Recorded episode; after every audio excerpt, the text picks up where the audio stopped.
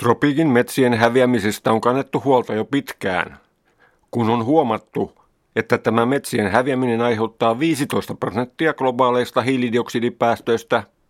Tämä ongelma on tullut mukaan YK-neuvotteluihin ilmastosopimuksen aikaansaamiseksi.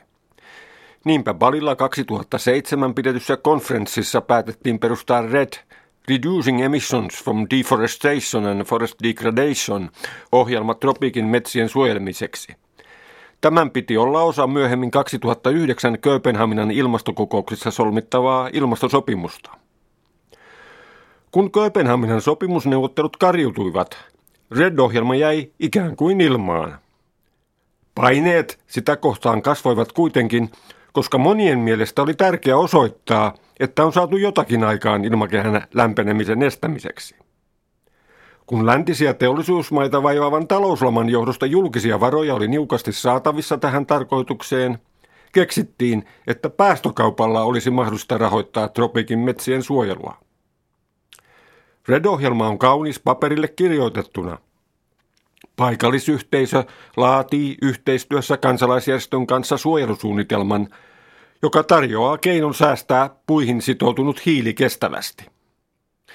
Tämä toimi joka auttaa ehkäisemään ilmakehän lämpenemistä, palkitaan päästöluvilla. Näiden summa määräytyy sillä perusteella, kuinka suuri määrä hiilidioksidia olisi vapautunut, jos metsä olisi kaadettu. Näitä lupia voidaan sitten myydä yrityksille, jotka haluavat näin kompensoida aiheuttamiaan päästöjä, ja toisaalta yhteisöt saavat uusia tuloja käyttöönsä. Päästökaupasta oli kuitenkin vain vähän konkreettista näyttöä. EU oli omaksunut päästökaupan voimalaitosten ja teollisuuden päästöjen hillitsemiseksi, mutta tämä ei ole onnistunut, koska hallitukset antoivat runsaasti lupia ja talouslama romahdutti päästömarkkinat. Lisäksi tähän uuteen järjestelmään tuli rikollisia toimijoita. Maailmanpankki ryhtyi kehittämään FC-Base-järjestelmää, joka tarjoisi mahdollisuuksia selkeyttää ja suorittaa RED-järjestelmään liittyviä maksuja – Tähän liittyy erilaisia rahastoja. RED-järjestelmän kehittäjät ovat pitäneet tärkeänä, että saadaan eri puolille maailmaa pilottihankkeita, jotka voivat osoittaa järjestelmän toimivuuden. Kuten on tapana, tämän järjestelmän ennakoidaan tuottavan tulevaisuudessa suuria summia. On arvioitu, että järjestelmän kehittäminen olisi kuitenkin maksanut jo 7 miljardia dollaria – Tämän järjestelmän kriitikot huomauttivat heti, ettei metsän hiilidioksidipäästöjä ole yhtä helppoa laskea kuin teollisuuden päästöjä paikallisella tasolla. Lisäksi useissa maissa ei ole laadittu kansallisia metsien hiilidioksiditaseita, jotka tarjoaisivat vertailuperustan. Toisaalta on huomautettu, että vain harvassa tropiikin maassa on paikallisilla asukkailla riittävät mahdollisuudet kontrolloida sitä, mitä lähimetsissä tapahtuu. Näissä paperille laadituissa suunnitelmissa unohdetaan monet mahtavat toimijat, jotka vaikuttavat metsien häviämiseen. Mitä merkitsee jonkun pienen metsäalan suojeleminen, jos naapurissa hävitetään samanaikaisesti suuria metsäaloja? Lisäksi on huomautettu, että kansallisissa neuvottelussa on jo pitkään tuotu esiin tarve biologisen monimuotoisuuden suojeluun, ja nämä suojelutarpeet koskevat erityisesti tropikin metsiä – Pelkkä hiileen tuijottaminen on aivan liian kapea näkökulma metsien suojeluun. On myös huomioitava paikallisten ihmisten tarpeet käyttää metsiä. Kun maailmassa on arvioitu 60 miljoonan alkuperäisasukkaan elävän tropikin metsissä, 40 miljoonaa näistä elää latinalaisessa Amerikassa. Siksi juuri latinalaisesta Amerikasta on tullut keskeinen kohde RED-hankkeille – Konsultit ovat jo eritelleet näiden maiden asennoitumista RED-hankkeisiin. On eritelty toisistaan edelläkävijät, perässä kulkijat ja vastaanhangottelijat. Costa Rica ja Meksiko ovat esimerkiksi edelläkävijöitä ja Peru, Bolivia ja Ecuador perässäkulkijoita. Kun esimerkiksi Perun ja Bolivian intianiväestö on tullut yhä tietoisemmaksi oikeuksistaan – ja Boliviassa on toteutettu maauudistuksia, jossa intianit ovat kasvattaneet oikeuksia maahan ja metsiin, Red-hankkeiden läpimeno on kohdannut vaikeuksia. Intiaanien paikallisyhteisöt eivät halua olla kurinalaistamisen kohteita samaan aikaan kun suuria toimijoita tropikin metsässä ei kurinalaisteta. Bolivian ja Brasilian rajan läheisyydessä on pala trooppista metsää, jonka läntiset teollisuusmaat haluaisivat suojella rajoittaakseen kasvihuonekaasujen päästöjä. He ovat valmiit sijoittamaan paljon rahaa tähän tarkoitukseen. Jotkut osavaltiot Yhdysvalloissa, kuten Kalifornia, ja jotkut Euroopan maat, kuten Norja, ovat olleet erityisen aktiivisia RED-hankkeissa. Esitän seuraavassa muutamia kriittisiä puheenvuoroja Bolivian intianiväestön keskuudessa, joita on siteerattu ranskalaisessa sanomalehdessä Le Mondessa. Intianjohtaja Jorge Payaba ei halua ulkopuolisia opettajia metsiin. Uskoimme aluksi, että he tarjoavat meille kalapyydyksiä, koska red viittaa näihin espanjan kielessä. Mutta pian ymmärsimme, ettei tästä ole kysymys. Tällöin päätimme, että me tarvitse heidän rahansa. Meillä on pähkinäpuumme, hedelmämme ja puutavaramme. Osaamme hoitaa metsäämme. Mitä tuollaiset kansalaisjärjestöt, jotka eivät edes omista metsiä, voivat opettaa meille? Perulaisen kansalaisjärjestön Aidesepin johtaja Alberto Pisango kritisoi RED-hankkeita. Suuryritykset, suuret kansainväliset kansalaisjärjestöt ja valtion virkamiehet etsivät yhdessä maagista reseptiä.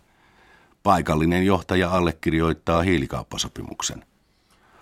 Haluamme asettaa kyseenalaiseksi tämän hiilimerirosvouden, joka on osa RED-hankkeiden todellisuutta perussa – kun Maailmanpankki, suuret kansainväliset ympäristö- ja kehitysjärjestöt ja hallitukset lupaavat toimia läpinäkyvästi ja kunnioittaen oikeuksiamme, tämä edellyttää, että perinteisiä maa-oikeuksiamme kunnioitetaan ja niiden kokonaisuus huomioidaan.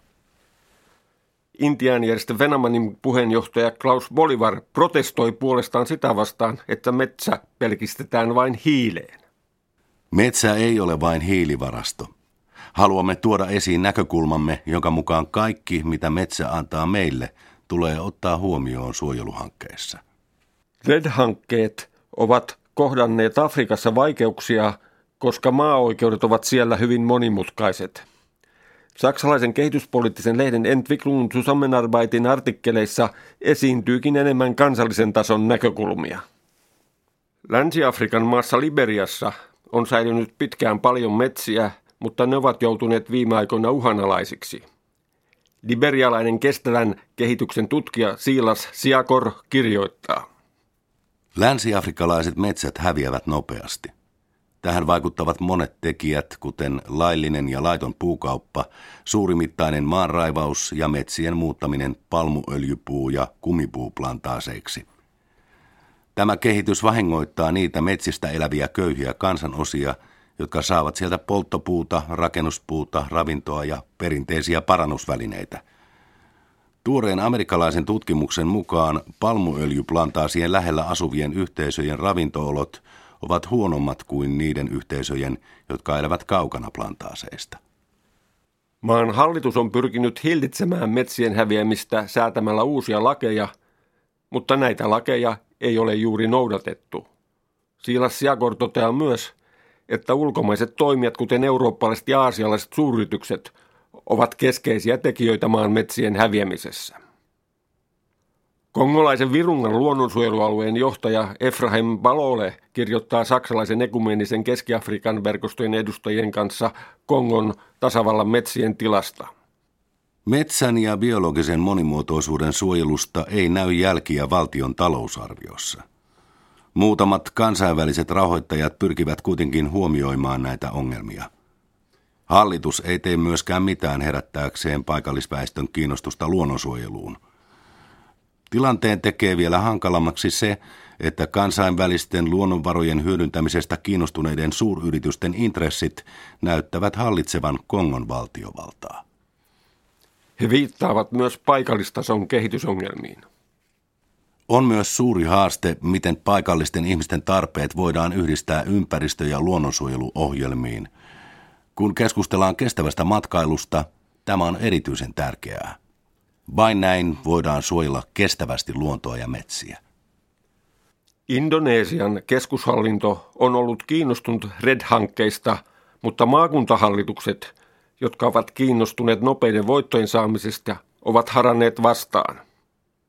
Lisäksi maan hallitus kaappasi itsenäistymisen jälkeen metsäomistukset itselleen, eikä paikallisilla kyläyhteisöillä ole ollut juuri omistusta metsiin. Tämän ohella korruptio ja salakauppa ovat yleisiä, eivätkä luonnonsuojelualueet ole säästyneet hakkuilta. Indonesialaiset luonnonsuojelijat ovat huomanneet, että ei laittomille hakkuille metsänsuojelualueilla voi juuri mitään, kun metsänvartijat saapuvat aina jälkikäteen paikalle. Luonnonsuojelija Chanse Kalaveit toteaa. On todella suuri ongelma, että järjestysvalta saapuu aina myöhässä paikalle. Tavallisesti ajatellaan, että innovaatioita tehdään lännessä ja teollisuudessa ja yleensä elinkeinoelämässä, mutta merkittäviä innovaatioita voi syntyä myös periferiassa Indonesian metsissä. Niinpä on ryhdytty etsimään uusia keinoja. On huomattu, että kännykät kuulevat herkästi metsäkoneiden jyrinän. Avuksi tuli nuori amerikkalainen informaatioteknologian asiantuntija. Ryhdyttiin keräämään käytöstä poistettuja älypuhelimia ja valmistamaan aurinkokennoja – Vihdoin kierrätykseen perustuva järjestelmä oli valmis ja kännyköitä ja aurinkokennoja alettiin asentaa puihin. Järjestelmän kehittämiseen osallistunut insinööri Afseri Ardianto painottaa. Tämä on paras mahdollinen paikka kokeilla uutta tekniikkaa. Järjestömme on ostanut tämän metsäalan, joten emme tarvitse viranomaisten lupaa. Kokeilu onnistui ja kännyköihin perustavaa valvontajärjestelmää aiotaan laajentaa. Nyt kehitetään palvelinta, joka pystyy vastaanottamaan puissa olevien kännyköiden lähettämät tiedot ja levittämään tätä tietoa edelleen. Asveri Ardianto naurahtaa, että paikalliset apinat siamangit lauloivat, kun heidän suojakseen asennettiin Jaavalla kännyköitä puihin. Siamangit näyttivät tyytyväisiltä, kun kännykät valvovat heidän metsäänsä. Red-hanke kykenee suojelemaan vain pieniä saarekkeita siellä ja täällä tropikin metsissä. Maailman luonnonsäätiö on ollut jo aiemmin liikkeellä kehittämässä omia kriteerejä ja indikaattoreja kestävälle metsätaloudelle sekä pyrkinyt saattamaan näitä käytäntöön. EUn kauppapolitiikkaan on pyritty liittämään järeämpiä keinoja, kun siinä edellytetään tropiikista tuotavan puutavaran perustuvan kestävään tuotantoon. Kiinasta on kuitenkin tullut maailman johtava trooppisen puutavaran tuoja, eikä se kysy, onko tuotava puutavara laillisesti tai laittomasti hakattu tai perustuuko se kestävään tuotantoon. Miten Kiina voidaan saada kysymään näitä peruskysymyksiä? Latinalaisen Amerikan intiaanien skeptisyyttä Red-hanketta vastaan saattaa lisätä se, että Ecuadorin intiaanit ovat jo käyneet vuosikymmeniä oikeustaistelua amerikkalaista öljyjättiä Sevronia vastaan tämän aiheuttamista tuhoista heidän alueellaan. Kuten edelläkin on käynyt ilmi, trooppisten metsien häviämiseen vaikuttaa suuri joukko tekijöitä. Näitä toimii maatalouden, metsätalouden, energiantuotannon ja kaivosteollisuuden aloilla – Kansainvälisen järjestelmän pitäisikin ponnistella myös näiden kurinalaistamiseksi, eikä syyllistää vain perinteisiä trooppisten metsien asukkaita.